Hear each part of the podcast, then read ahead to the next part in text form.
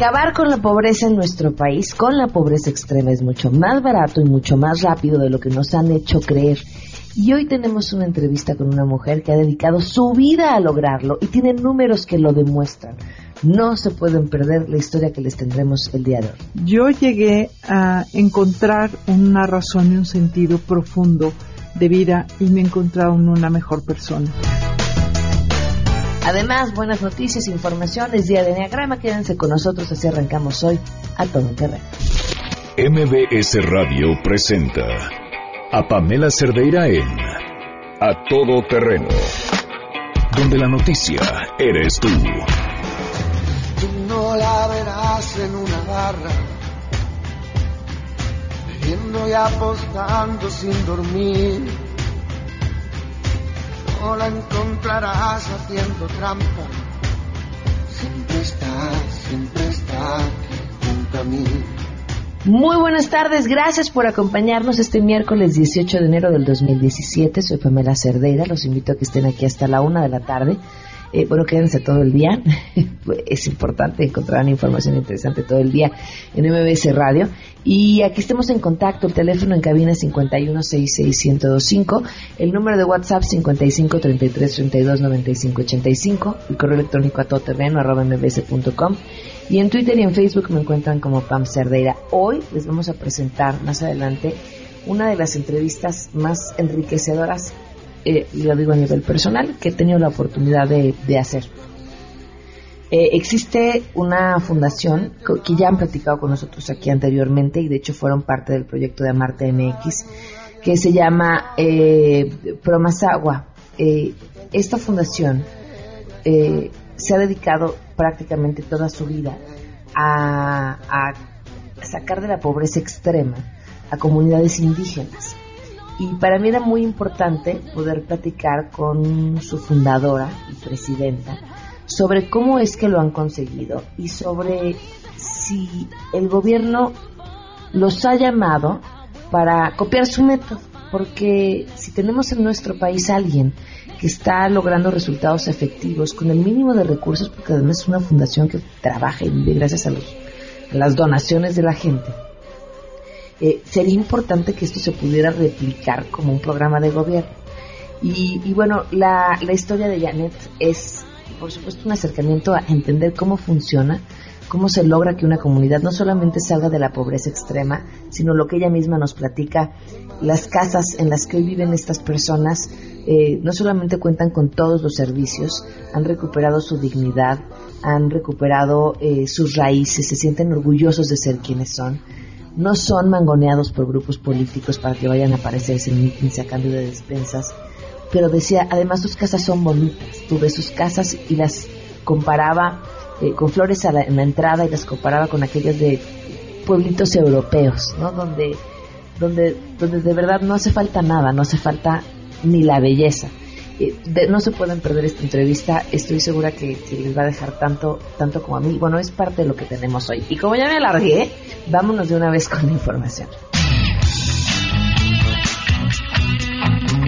Luego de que se vinculara por proceso al presunto agresor de Ana Gabriela Guevara, la senadora por el Partido del Trabajo advirtió que no está dispuesta a otorgar el perdón y enfatizó que está actuando como ciudadana sin hacer uso de su fuero. En conferencia de prensa, la legisladora por el PT consideró una falta de respeto que se diga que está usando su fuero para lograr que se castigue a Fabián España, quien fue aprendido por el delito de agresiones dolosas y pandillerismo. Precisó que no se trata de un tema de satisfacción personal, sino de que se haga justicia y advirtió que no está dispuesta ni a la mediación ni a que se imponga una pena menor a su presunto atacante creo que esto hay que hay que dejarlo en manos de la justicia, en manos de la ley. No es un tema personal, por eso recalco el hecho de que no no estoy de acuerdo de que se le dé un matiz de que es por mi posición dentro de esta institución, que es el Senado de la República. Es un tema de justicia y yo no estoy dispuesta ni a la mediación ni al proceso simplificado, que es otra de las otras de las herramientas que existen, que es el que sea una pena menor, que pague en cárcel, pero es una pena menor. Para Noticias MBS, Oscar Palacio. El Instituto Nacional de Transparencia, Acceso a la Información y Protección de Datos Personales, el INAI, anunció un plan de austeridad que incluye la reducción de salarios, telefonía y viajes de los comisionados, lo cual permitirá ahorros del 5% de su gasto y pondrán a disposición de la Secretaría de Hacienda y Crédito Público 45 millones de pesos. Los comisionados acordaron reducir sus ingresos con un salario bruto por 194 mil pesos y también de mandos medios y superiores. Eliminan en su totalidad los gastos de representación y el 50% de la telefonía celular. Reducen el uso de vehículos oficiales y por ende el gasto en combustible y disminuyen un 10% el presupuesto en comunicación social y 32% en eventos institucionales.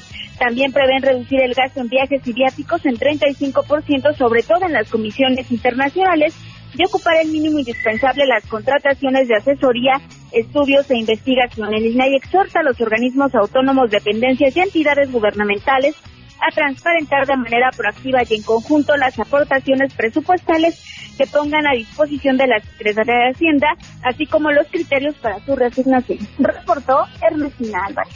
El Fondo de la Vivienda del ICE, el FOBISTE, mantendrá las tasas de interés de sus créditos hipotecarios en los próximos meses mientras no existan variaciones sustanciales en las condiciones macroeconómicas anunció el vocal ejecutivo Luis Antonio Godina Herrera. El FOBISTE de hecho absorberá el incremento del costo del fondeo con recursos propios, destacó el funcionario. Para 2017, el fondo otorgará más de 112 mil financiamientos en distintas modalidades, con una inversión de más de 37 mil millones de pesos.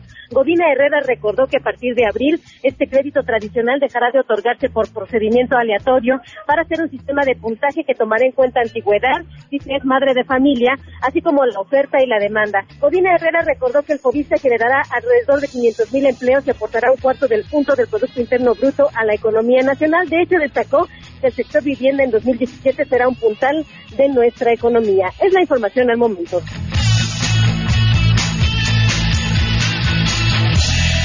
Y por supuesto que este miércoles tenemos también buenas noticias. Escuchamos, buenas tardes.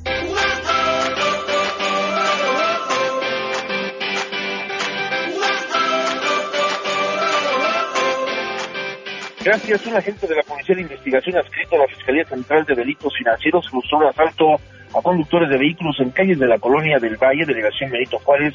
Un sospechoso resultó herido por impacto de bala. De acuerdo con la carpeta de investigación, cerca de las 20-30 horas de ayer en la colonia San Lorenzo, a espaldas donde se ubica el Hospital 20 de Noviembre, la agente de la Policía de Investigación se percató que dos individuos perpetraban los asaltos.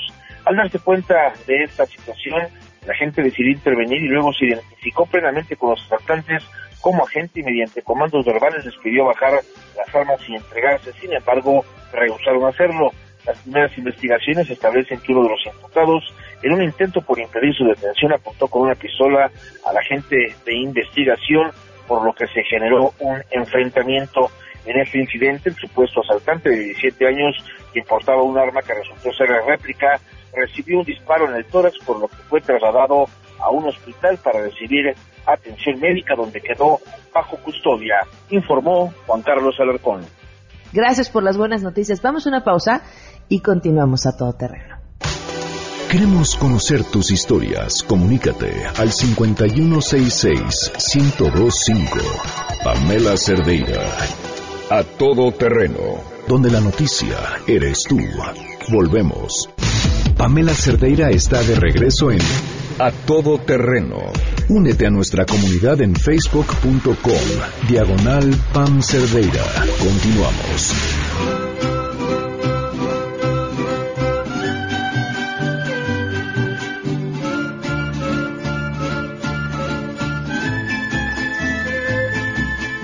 Por continuar con nosotros a todo terreno. A lo largo del tiempo en el que hemos estado haciendo este programa hemos tenido la oportunidad de platicar con gente extraordinaria. Gente que mm, ya sea a través de luchar contra todas las adversidades ha logrado hacerse camino en la vida y gente como Janet que nos acompaña hoy que más que hacerse camino en la vida le ha abierto camino a, sin duda, uno de los sectores más vulnerables de nuestro país, que son las comunidades indígenas, que han vivido eternamente en el rezago y en el olvido. Y, conocer su historia y conocer el por qué, creo que hoy más que nunca cobra importancia porque pues necesitamos, hemos sido educados o entendiendo que el gobierno tiene que cambiar a este país y yo estoy convencida que los cambios vienen desde la sociedad civil, vienen desde la gente. Janet Arreola, bienvenida, gracias por acompañarnos. Gracias, Pamela, es un honor estar aquí contigo. Janet, cuéntame, ¿cómo, cómo inició tu trabajo con las comunidades indígenas? Bueno, conocí a los Mazaguas, fue algo así como siempre es historia mágica. Eh, de verdad, de alguna manera lo soñé y al otro día me llamaron y participé en un programa. No, no, no, a ver, espérame, espérame. ¿cómo que lo soñé y al otro día me soñé que tenía, ¿A qué te dedicabas antes de eso? Yo era, eh, estaba empezando mi maestría en artes y humanidades y estaba dormida y soñé que tomara una llamada de teléfono, que esa llamada era para mí. Y yo veía un teléfono este negro de esos viejos como con aro y contesté el teléfono y me decían pues que fuera a trabajar a, a, trabajar en desarrollo con las comunidades indígenas. Y al otro día eh, abro el ojo así y me llaman del teléfono y me invitan de la escuela de mis hijas a trabajar en un programa de evangelización. Yo le comenté que pues no conocía mucho, no me sentía apta para llevar un, programa propiamente de evangelización, pero que con mucho gusto apoyaba en lo social. Entonces me dediqué a la parte de búsqueda de medicinas, de doctores, de enfermería, de talleres, etcétera, etcétera. Y eh, conocí a las comunidades más aguas del Estado de México y en alguno de esos que íbamos cada mes, las comunidades no, después de todo el trabajo de juntar voluntarios, médicos, medicinas, pues las masaguas andaba y te dónde andaban. Estaban pelando pollos para una fiesta. Y yo me acuerdo que les digo, bueno, ¿saben el trabajo que implica traer, juntar, eh, colectar todo esto? Y me dicen, mire señora, aquí ha venido mucha gente, vienen un rato, se aburren y se van. Si usted se queda, nos quedamos de por vida o sea, nos comprometemos. Yo jamás me imaginé que esto iba a implicar un cambio trascendente y fundamental en mi vida de ninguna manera. Nunca me imaginé algo así. Y eh, le dije, adelante, me comprometo. Y llevo 22 años.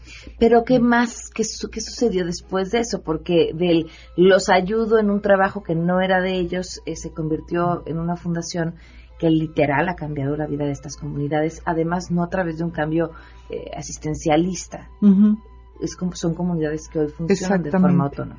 Mira, eh, el programa es de, de evangelización, el programa de misiones que se llevaba a cabo, eh, cambió de a otra localidad porque era muy lejos. Ir a la zona Mazagua, tres horas de ida y de venida en un día era muy muy cansado o localizaron comunidades y yo me quedé en 1997 a constituir una fundación. El año que entra cumplimos 20 años de trabajo permanente y bueno. Con esa comunidad con la que te habías comprometido. Ahí empezamos. Empezamos con tres comunidades en San Felipe del Progreso.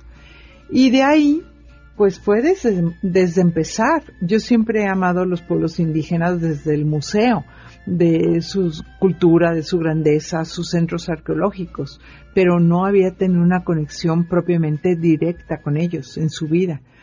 Y fue ahí al conocerlos, yo te puedo decir que al principio para mí era dificilísimo. Yo sentía como que ya no me podía dormir tranquila o, o ya no podía dormir después de ver lo que me tocó.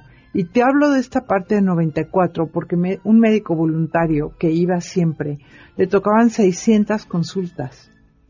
600 y me decía, tal no pasa la noche por falta de un suero, de un antibiótico y eran traslados después. Yo decía, ¿y dónde los traslado? ¿Y con quién los traslado? Que parece fácil, pero cuando no saben y que hay que conseguir una cirugía riñón y aquí una serie de situaciones y pues las fue enfrentando día a día. Entonces ahí viene la necesidad de constituir una sociedad civil y empiezo en el trabajo de sociedad civil, desde conociendo lo que era la sociedad civil, adentrándome en el tema del campo, de la vida en el, en el mundo indígena, en los pueblos originarios de México, de cómo caminaba o podía caminar eso. Y lo que sí te puedo decir es que de conocer las comunidades, de ver a sus ojos que son como el universo profundo donde ve su alma, yo llegué a encontrar una razón y un sentido profundo de vida y me he encontrado en una mejor persona. Siempre todo el mundo me dice, ¿Cómo has ayudado? Pues yo creo que yo he sido un puente. Yo he, hecho el papel que la vida mm, me, trazó, me tocó, yo admití voluntariamente feliz de, de hacer esto, pero me convirtió en una mejor persona. Al estar cerca de los pueblos de su alma, que son el alma y la esencia de esta tierra mexicana, aprendí cómo se organizan comunitariamente. Ellos piensan en colectivo, no piensan en individual. Nosotros pensamos en tener, ellos en ser. Ellos nosotros estamos a ver que esté yo bien, mi núcleo, mi familia, mi, mi alrededor. No. Ellos es una forma organizativa totalmente comunitaria.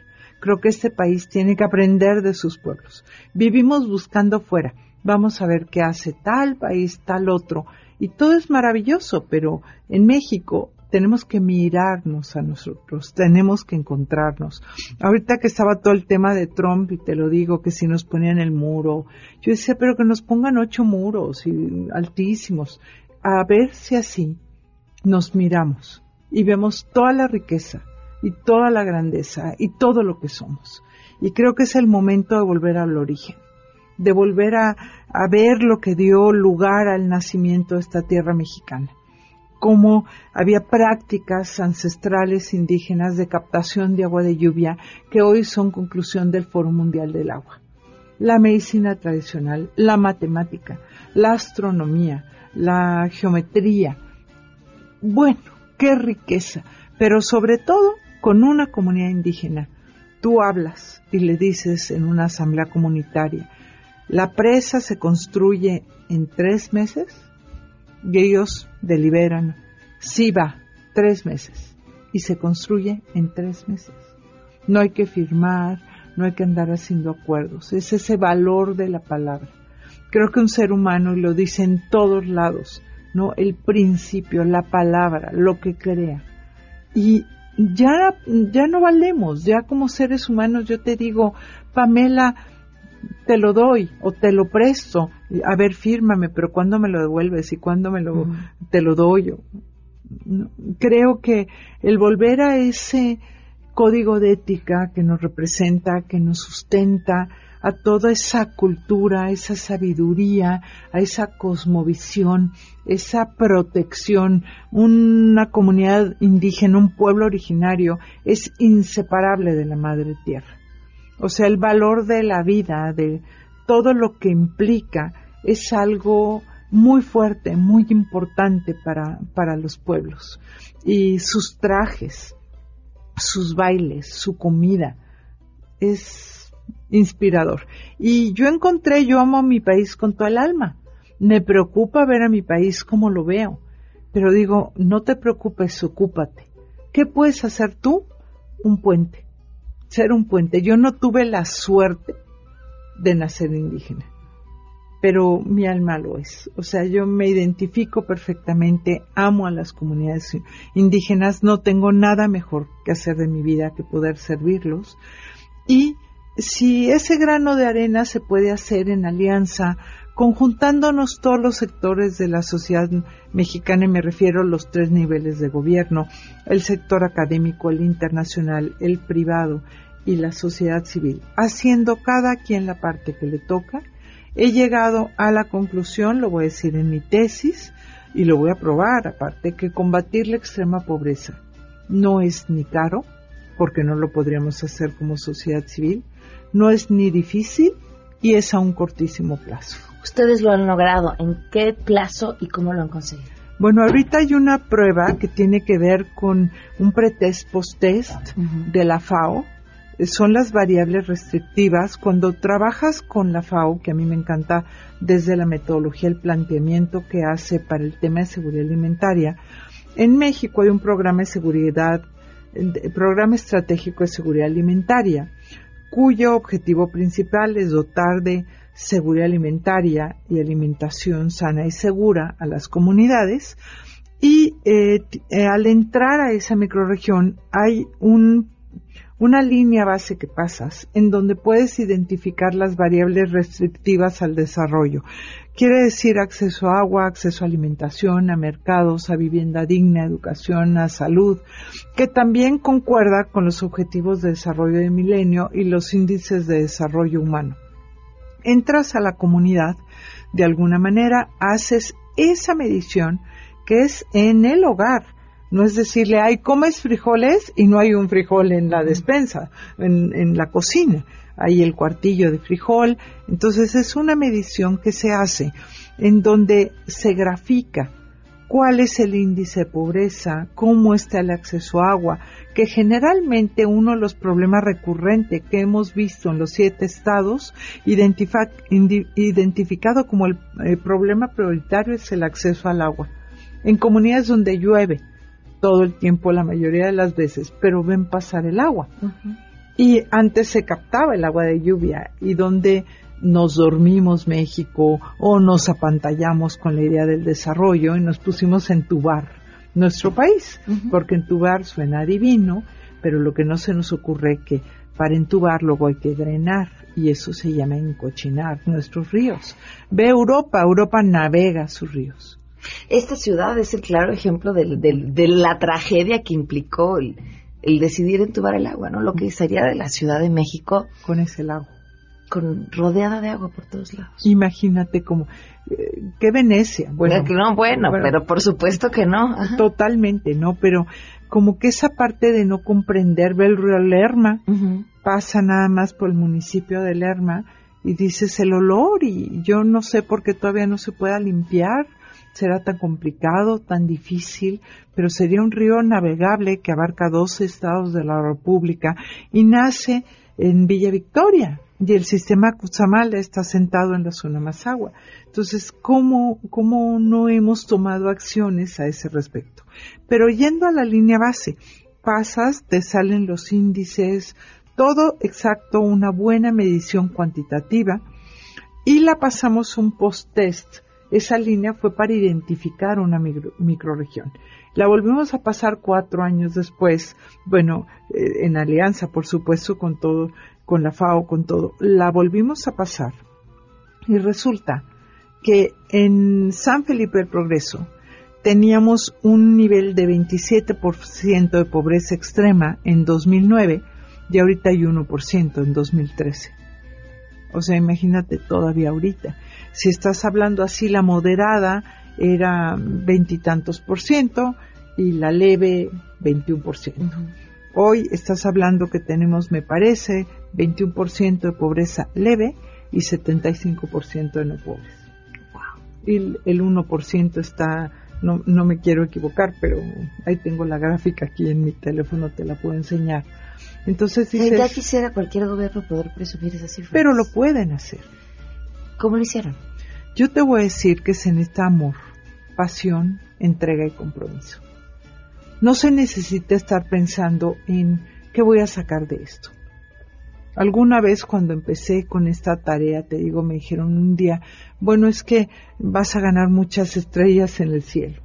Yo digo, pero si no estoy buscando estrellas en el cielo, si ya soy, como te dije en un inicio, soy la que más ha ganado si yo puedo lograr en esta vida cambiar mi humanidad y mejorar un poco como ser humano, ya gané. ¿Qué les hace falta a esas comunidades? Porque hablabas de, tenemos, eh, tienen el conocimiento, tienen algo que es fundamental en una sociedad, que es el pensamiento colectivo, pensar en el de al lado antes que pensar en uno mismo. Y, sin embargo, salvo aquellas donde han tenido la suerte que, que Promasagua llegue y cambie estas cifras, eh, los datos son terribles y devastadores. Entonces, ¿por dónde se empieza? Mira, yo creo que el principal problema es esa pérdida de identidad. Carlos Fuentes lo señala en, no es la región más transparente, sino es el espejo enterrado. Señala cuando habla de cómo México tiene su identidad perdida hemos, ¿qué hemos hecho? Si, si, ahorita hiciéramos un alto como mundo y dijéramos, a ver, vamos a hacer una planeación, vamos a detenernos a mirarnos, ¿no? Viene fin de año ahorita y siempre de alguna manera dices que voy a cerrar, que voy a abrir, que estuvo bien, que estuvo mal, que aprendí, ¿no? Si nos detuviéramos diríamos, mira millones de dólares, de euros, todo lo que se está hablando en el mundo, las cifras, pero cada vez más millones de, personas en extrema pobreza. Cada vez más tecnología en la salud, pero cada vez más enfermedades incurables que no se descubre. Eh, cada vez más Internet para comunicarte al último punto donde quieras y cada vez más personas solas. Realmente necesitamos tanto, tanto tener para hacer. Tenemos que apostar por una calidad de vida. Y los pueblos tienen calidad de vida. A mí me sorprende.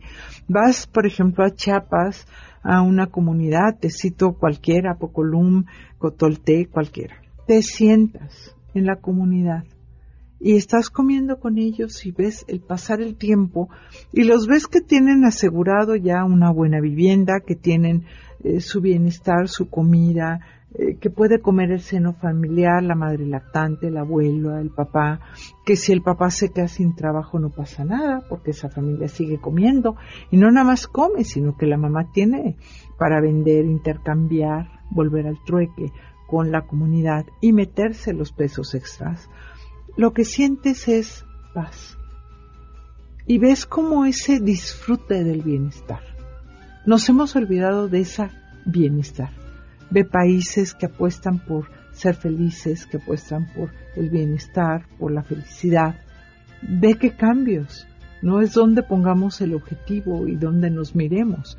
Entonces, si tenemos esa riqueza cultural, al detenernos como humanidad y como pueblo, decir, ¿qué hemos hecho para lo que consideraban en el Museo Nacional de Antropología como símbolo de estatus social?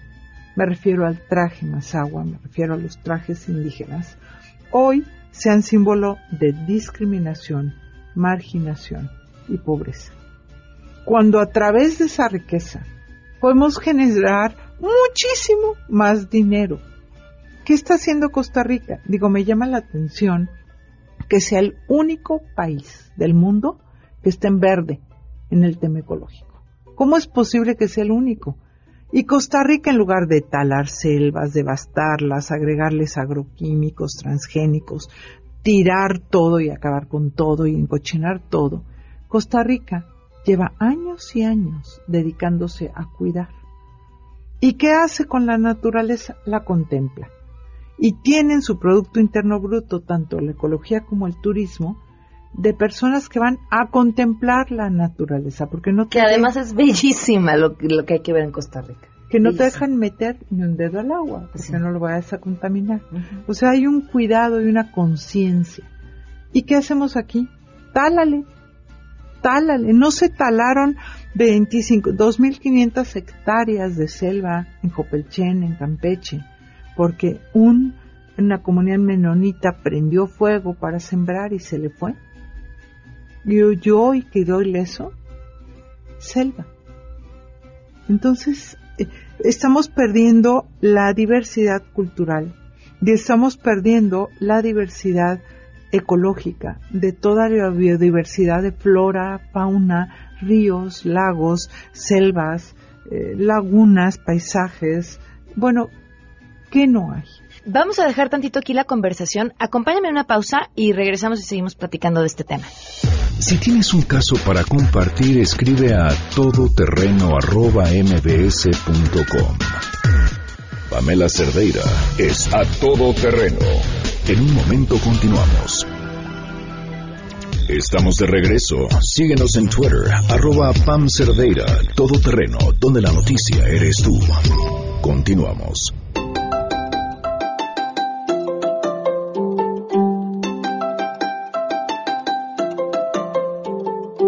Continuamos a todo terreno, gracias por seguir con nosotros. ¿Cómo ven, Janet, nuestros gobiernos a las comunidades indígenas? Yo creo que los ven como una amenaza. Yo creo que eh, como algo que no comprenden y que de alguna manera quieren como integrar o, cómo hacemos para manejar algo al que no nos hemos acercado. Por algo, eh, como fundación, uno de los puntos muy importantes es comunicar esa grandeza Tú no puedes amar lo que no conoces. Y raras veces los funcionarios de alto nivel entran y se acercan y viven y constatan lo que pueden ofrecerles los pueblos. a te tienes que meter, te tienes que dar el tiempo. Tú no puedes generar una política, por más sabia, atinada y pertinente que pueda ser, desde un escritorio. Las, eh, las políticas en desarrollo deben de consensarse y te va a sorprender que los que más saben de cómo lograr el desarrollo son las propias comunidades. Tú puedes llegar y decir el puente acá, el camino acá, pero la comunidad te dice, mira, si solucionamos así, camina. Te voy a poner el ejemplo de una presa que hicimos con el programa PESA, con COUSA, en Xmaven, una comunidad de Jopelchen, en Campeche. La comunidad detectó que bajaba agua una temporada del año, agua que va al mar. Entonces dijeron, ¿y si la presamos? Con esto organizamos nuestras actividades pecuarias. Bueno, pues hoy tienen una presa enorme, en donde comunitariamente la están administrando. Entonces fue la comunidad, no un ingeniero, la que dijo por dónde pasar el agua. Obviamente hubo ingenieros este, que estuvieron trabajando y ya haciendo toda la, el, proyecto perfectamente como debe de ser, pero la sabiduría sabía por dónde y cómo.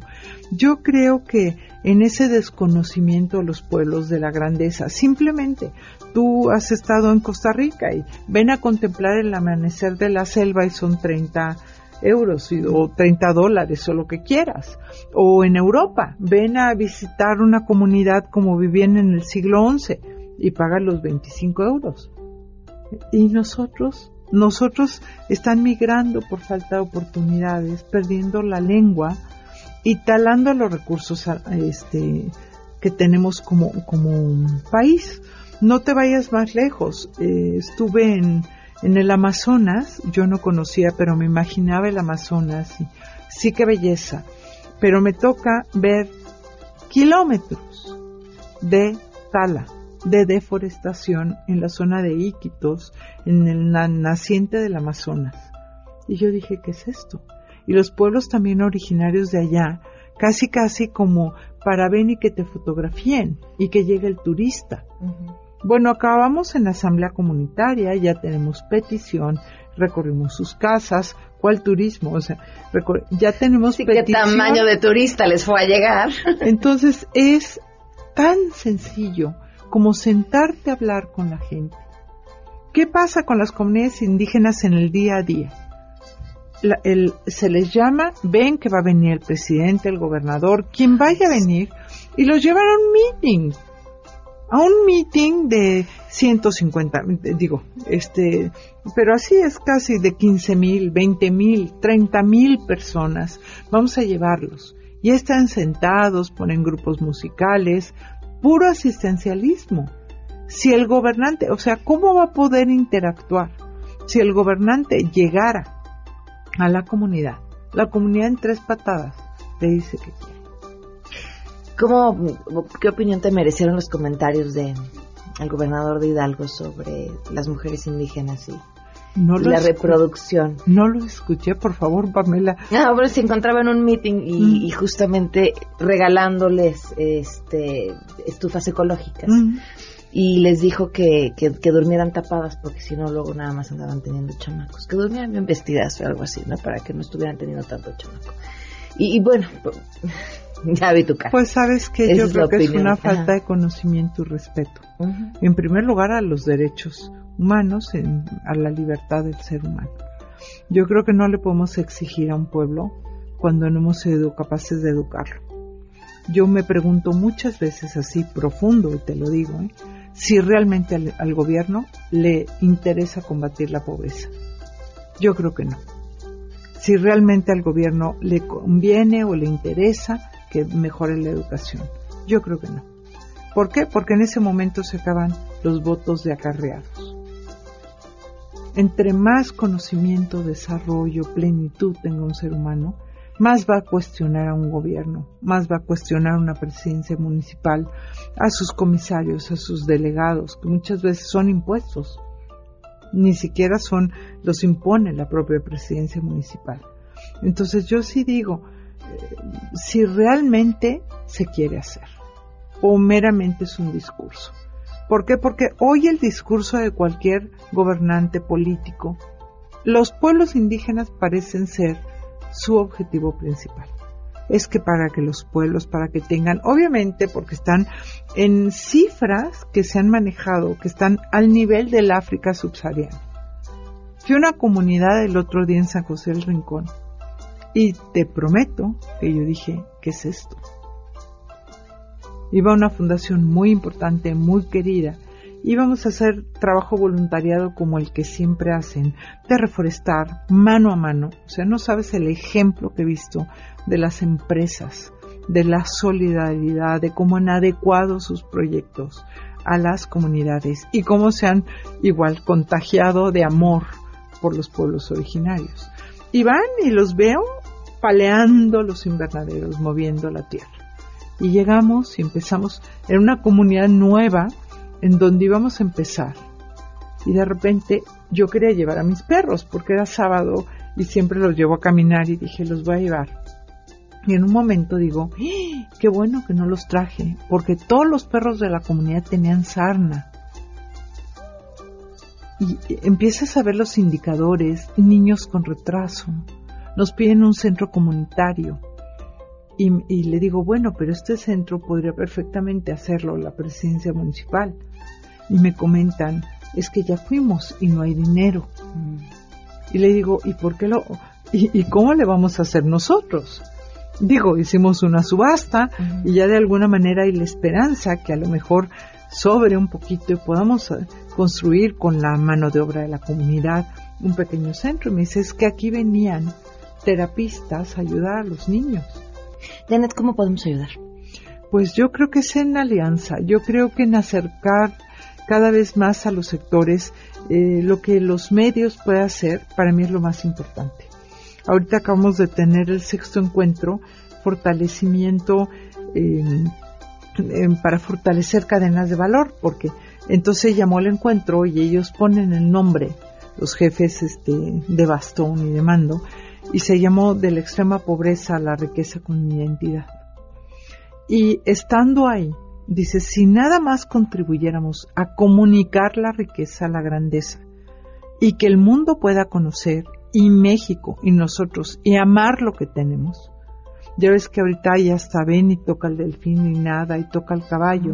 En un poco, ven y conócelos para que los cuides pues ven y conoce esa riqueza, esa grandeza, no nada más los centros, ven a conocer las comunidades y sobre todo contribuir a articularlos.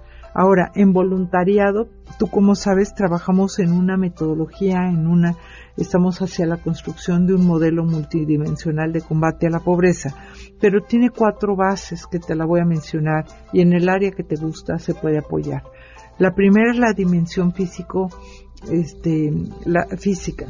Eh, la dimensión física es todo lo que tiene que ver con cuidado de suelo, aire, tierra, bosques. La siguiente dimensión es la social humana y tiene que ver basándonos en Amartya Sen en generar capacidades para que la gente elija la vida que quiere vivir, que no sea por falta de capacidades que esa persona no pueda llegar a donde elija vivir. La tercera dimensión es la económica productiva y tiene que ver con todo lo que es generación de dinero. Que hay talleres caprinos, eh, piscícolas, eh, de miel, de borregos, dependiendo el entorno y el lugar. Y la última es la dimensión cívico-cultural, que es cómo rescatar la cultura. Si tú ves que, por ejemplo, las comunidades más agua registraron el museo, su bordado es una forma de escritura porque ellos hablan en agua pero son ágrafos y lo escriben y hay filosofía de vida plasmada. Y de repente una viejecita se, te, ay mi casita, ay esto quiere decir el camino de la vida, ay, y se está perdiendo.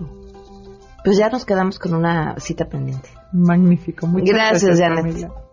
Pamela Cerdeira es a todo terreno. Síguenos en Twitter, arroba Pam Cerdeira. Regresamos. Pamela Cerdeira está de regreso en A Todo Terreno. Únete a nuestra comunidad en facebook.com, diagonal Pam Cerdeira. Continuamos.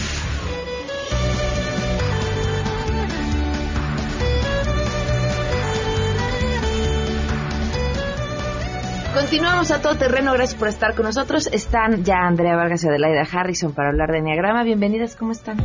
Muy bien, gracias, Pame. Estamos aquí listas ya. El día de hoy traemos un tema diferente, Pam. Vamos a hablar de lo que es la neurociencia y desde ahí los tips que nos va a dar cada personalidad para ser más inteligentes este 2017. Exactamente. Hasta hace poco se creía que a partir de los 40 años las neuronas del cerebro se morían irremediablemente, dejándonos un cerebro vacío, rígido o incapaz de aprender. Hoy en día sabemos que las neuronas no se mueren aunque su volumen sí disminuye y también se pierden las conexiones entre ellas. Las neuronas son las células más duras y resistentes del organismo. Y hoy se sabe que nuevas neuronas nacen toda la vida, sobre todo las neuronas dedicadas al aprendizaje y a la memoria. Pero para ello hay que estimularlas porque, como dice el dicho, lo que no se usa se atrofia, entonces hay que estimular a estas neuronas. Así es, es bien interesante porque resulta que, para empezar, se ha descubierto que el corazón y el estómago tienen neuronas, y les llaman el, cerebro del intestino y el cerebro del corazón, que tienen 100.000 neuronas más o menos, muchas menos que arriba, pero que reciben estímulos y mandan estímulos al cerebro, o sea, mandan información. Entonces está todo interconectado y eh, aparte de, eso, se ha visto que cuando tú aprendes algo y repites, es como conectar un caminito, como hacer un camino en la nieve haces un camino y mientras más lo usas, más se va profundizando pero al mismo tiempo es como si cae nieve nueva en un camino, se, se deja de usar, se, se pierde. Eh, entonces, el enneagrama lo unimos con esta teoría porque todo lo que vamos a hacer es aprender lo que cada personalidad hace y generar nuevos caminos que nos van a dar mayor inteligencia. Al final del día, mayores opciones. Ok, vamos a empezar con la personalidad 1, que nos va a dar un consejo un tip para que, se le conoce como el perfeccionista, porque como bien sabemos, les gusta la estructura, los procesos, el orden, ya se acuerdan cómo son este tipo de personas. Entonces, el tip que nos dan la personalidad uno es hacer deporte de forma habitual y continua. Está comprobado que al hacer deporte, además de producir endorfinas, que son las hormonas que nos producen la sensación de bienestar, el ejercicio provoca, provoca la sinapsis, esa conexión entre neuronas, que es la clave del aprendizaje y de la memoria. O sea que hacer deporte a partir de enero. Vamos a ver con ya, directo. Vamos con la personalidad 2. El 2, que conocemos como el servicial o el rescatador, son personas que siempre están cotorreando con todo el mundo, siempre están platicando y tienen que ver con todos. Entonces, esa, esa cualidad hay que copiarla, pero aprendi eh, ¿cómo se dice? Compartiendo información que hayamos aprendido recientemente. O sea, explícale a otros y repítele a mucha gente lo que acabas de aprender. Primero preocúpate por aprender algo, ¿no? Exactamente. Entonces, bueno, está comprobado que el cerebro se hace más inteligente cuando recuerdas, repites, analizas y sintetizas. Y al repetirle a alguien más la información, primero la tienes, tienes que hacer todo ese proceso, eso te da mayor inteligencia. Exactamente. Y ahora vamos a la personalidad 3, que se le conoce como el ejecutor. Y el tip que nos da es que evitar el estrés crónico porque los neurocientíficos dicen que el estrés daña a nuestro cuerpo y al cerebro. Porque produce, porque produce qué? Mucho cortisol, el cual afecta al cerebro y eleva el azúcar en la sangre, lo cual nos hace que engordemos. Entonces, si queremos desde ahorita, que es enero, no engordar, empecemos a hacer este, ¿qué? ¿Qué creen? Hacer ejercicio. Es la mejor manera para, para, para, que, para evitar el estrés crónico. Cuando estás muy estresada, lo primero que te dicen, camina rápido o haz ejercicio. Ok, para bajarlo. Bueno, el cuatro, que conocemos que es la personalidad romántica o creativa, son muy intuitivos y sensibles. Entonces, ellos lo que nos van a recomendar es usar la creatividad y la imaginación en todo lo que hagamos. Que hagamos las cosas diferentes y además que le echemos imaginación.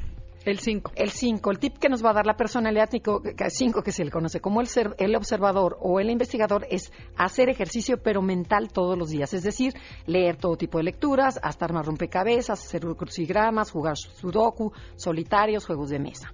¿Ok? Y también sumar todo lo que ustedes quieran. El 6 nos, nos recomienda algo muy simpático, escribir con puño y letra, para que no se nos olviden las cosas, pero además sabían que el 30% reduce la memoria en 30% no escribir, porque no estás usando algo eh, mecánico junto con el cerebro. la, mano le da la orden al cerebro y hace que sea más inteligente. Es como que no es lo mismo que escribirlo en computadora. No.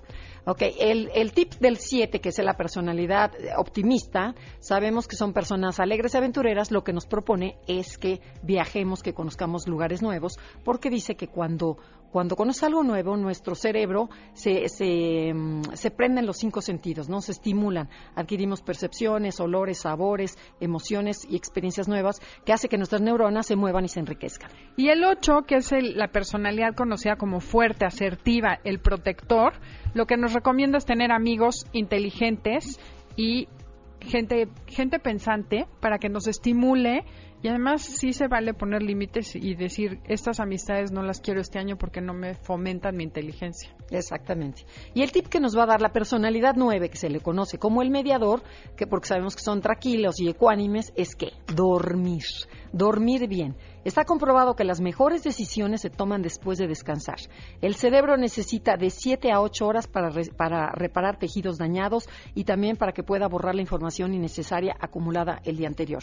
O sea que un buen descanso ayuda a mejorar la memoria en los momentos más críticos. o sea que si quieres ser más inteligente, te invitamos a poner en práctica estos nueve consejos. Así es, y pues muchísimas gracias, Pam.